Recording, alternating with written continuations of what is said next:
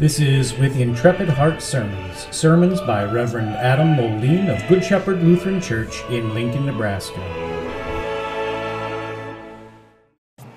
In the name of Jesus, Amen. Your friends in Christ, what a winter we've had, huh? Warm, then cold, then warm, then cold. But hardly any precipitation hardly any snow that's had to be shoveled or removed from the church parking lot. Until now, as we get to the end of February, maybe an ice storm, maybe some snow this week, but we know the truth. Even if it snows, it won't last long. We're almost to spring. We're several weeks after the groundhog has seen his shadow. Soon it will be warm. Soon the sky will be blue. We'll be outside in our shorts, enjoying the warmth and the beauty of spring. Now, for a lot of us, what does that mean? It means garden planting time. Here at church, I know there's been people talking about what are you going to plant in your garden next year? Where do you get your seeds from? Which plants are you going to put where? It's time to start thinking about those things. Time to get the garden ready to be tilled. Time to get ready to put plants in the ground. Living here in Nebraska, we know what that means too. Outside of the city limits, there'll be countless farmers putting beans and wheat and maybe just a little bit of corn in the ground. Even if you don't have a vegetable garden, even if you don't have 160 acres, maybe you'll put flowers in the front yard to display God's splendor. The time for planting will soon be here. What a great blessing, then, that at this particular time of the year we have today's gospel lesson about a sower who went out to sow his seed, a planter that went out to plant his seed. It can't help but remind us of what Nebraska farmers and gardeners and flower gardenists will be doing soon. Putting seeds in the ground with big tractors and machines. And yet there's something odd about what happens in our gospel lesson this morning. Did you notice it? At my house, we have a garden in the backyard that we'll till up to plant. But we don't plant any seeds in the driveway. We don't plant any seeds on the roof. We don't plant any seeds in that back corner behind the electrical boxes where the pile of bricks has been sitting since before we moved in. We only plant seeds in the good earth. But in our gospel lesson for this morning, that's not what the sower does. He doesn't just throw his seed on the good soil of the field. The sower throws his seed on the road. He throws his seed on the rocky places, which in Israel means hundreds of feet of bare rock. He sows his seed in the weedy places that traditionally never grow any crops. In our gospel lesson for this morning, the sower throws his seed in every conceivable place, even those places that don't deserve to be planted. That's kind of odd, isn't it? If you were a farmer, would you waste your seed? Back when I lived in North Dakota, they always had fundraising auctions. And some of the things that were most heavily bid on were bags of corn seed because it was much cheaper to pay an exorbitant price at an auction than to buy it from a seed buyer. Seed is expensive. Knowing that, would you plant it in places where it wouldn't grow? Would you plant it in places where maybe it would sprout, but then quickly die? Of course not. Have you ever seen a tractor pulling a planter down a gravel road, planting the seed? Well, maybe not on purpose, anyways. How about on Interstate 80? Have you ever seen a farmer try and plant Interstate 80? It would be a waste of seed. It would be a waste of time. It would be hard on your equipment. Have you ever seen someone try and plant corn in a shelter belt or in a flooded river bottom or in a swampy patch? No. You never see farmers plant where they don't have a reasonable expectation on a good return from their effort. And that's where Jesus is different than all of the other farmers and planters, dear Christian. He is the sower of our text this morning. And the word is the seed that he sows. And do you see what Jesus does? He sends his word out everywhere. He even sends his word out into places where it won't take root. He even sends his word out into places where it will be choked out and killed. He sends his word out to places where it will be trampled underfoot. He sends his word out to all the world, north, east, south, and west and everywhere in between. Jesus sends his word out abundantly, plentifully. And that, dear Christian, is the good news of this morning's parable for you.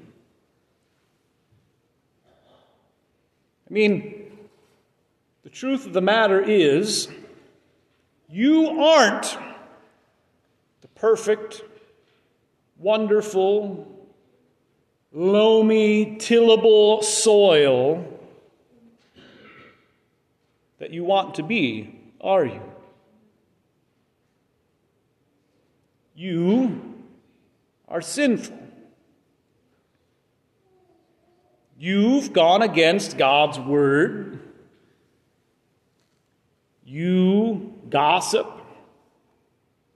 You steal if you think you won't get caught and nobody's looking. You destroy property. You put others down, hardly without thinking about it. You hurt your neighbor. You ignore the one in need.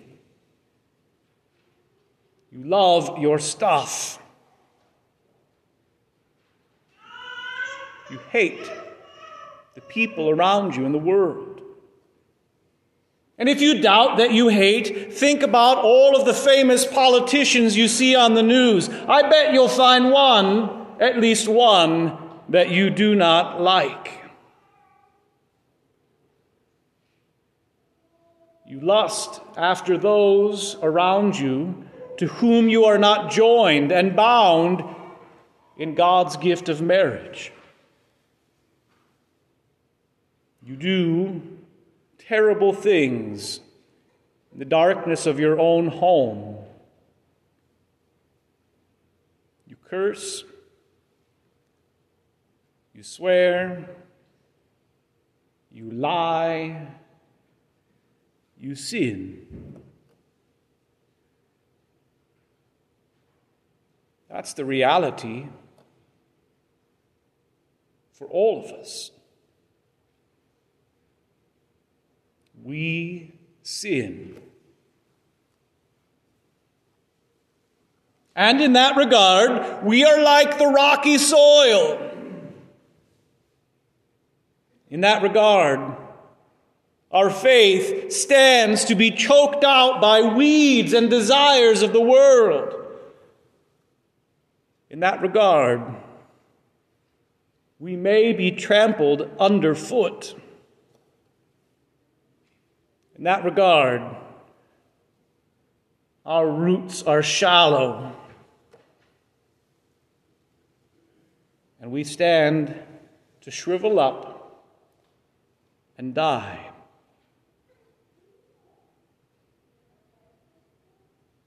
There's not a lot of hope for us if we see all of our sin honestly.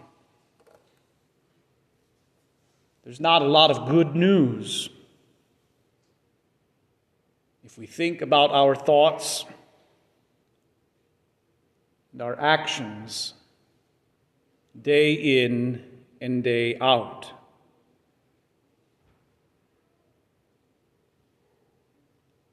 But Jesus gives his word to us all the same. God so loved you, the scriptures say, that he deigned to give his holy, precious word to you and for you. And I don't just mean words printed on a page. I don't just mean sound vibrations that come to your ear. When I'm talking about the word, what I mean is that God sent his only begotten Son, Jesus Christ, the Word made flesh, to suffer, bleed, and die for your sin. He sent Jesus to take on your guilt, to bear it away from you upon his own shoulders. He sent his son, Jesus, to bleed and suffer, to forgive your sin, to wash it off of you, so that you would no longer need to be ashamed before God. God sent Jesus to the cross, to the tomb, and even raised him from the dead. All of those things done for you.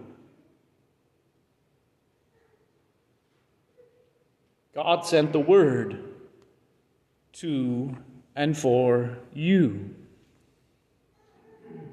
And that is the reality that is recorded on the words of the page of your Bible at home. That's the reality that comes into your ears through the sound vibrations of the sermon, the liturgy, and the hymns. God gives you a word, a word that tells you about Jesus. He brings the word right into your ears here in this room, in the sanctuary.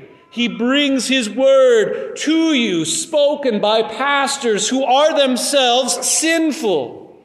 He brings His word to you through the beautiful scriptural hymns that repeat the words and ideas of God. He brings the word to you with water combined with it to take your sin away from you as far as the east is from the west. He brings His word to you in bread and wine, bringing Christ's own body and blood for you to eat and drink for the forgiveness of all of your sins. He brings His word to you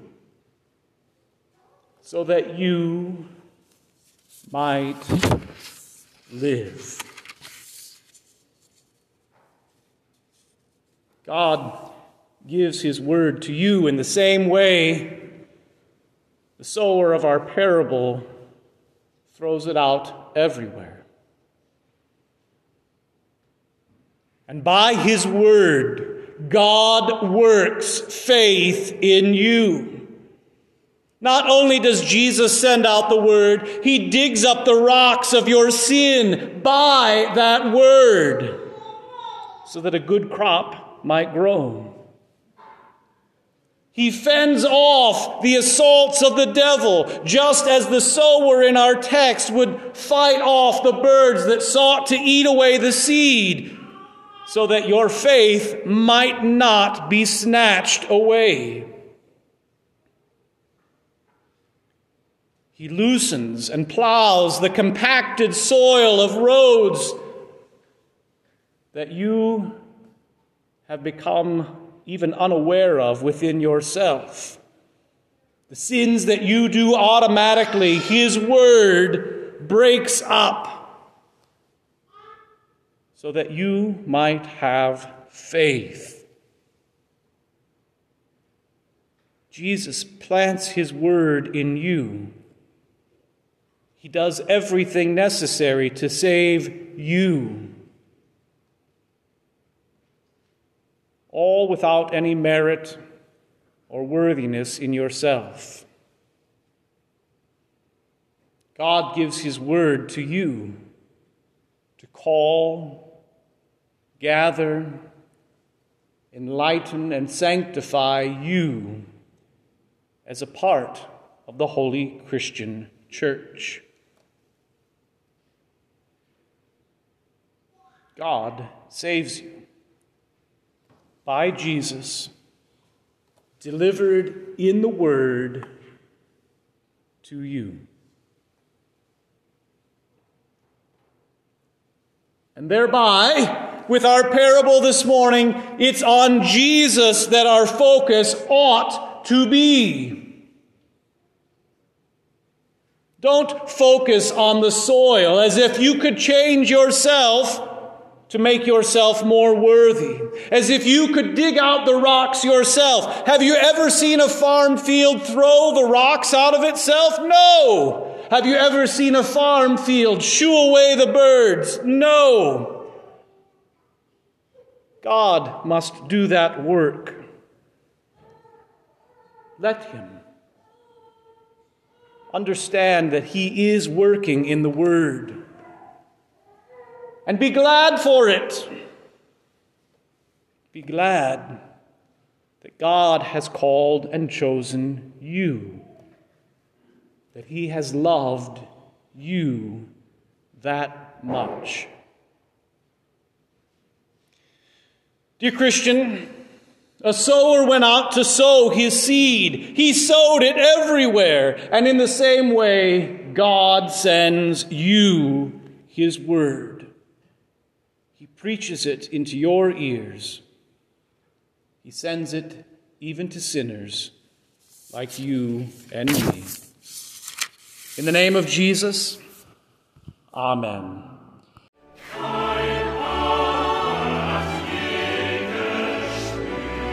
This has been With Intrepid Hearts Sermons by Pastor Adam Moline. The words with intrepid hearts come from the conclusion to the Book of Concord, where it is written, by God's grace, with intrepid hearts, we are willing to appear before the judgment seat of Christ with this confession, and give an account of it. We will not speak or write anything contrary to this confession, either publicly or privately. By the strength of God's grace, we intend to abide by it.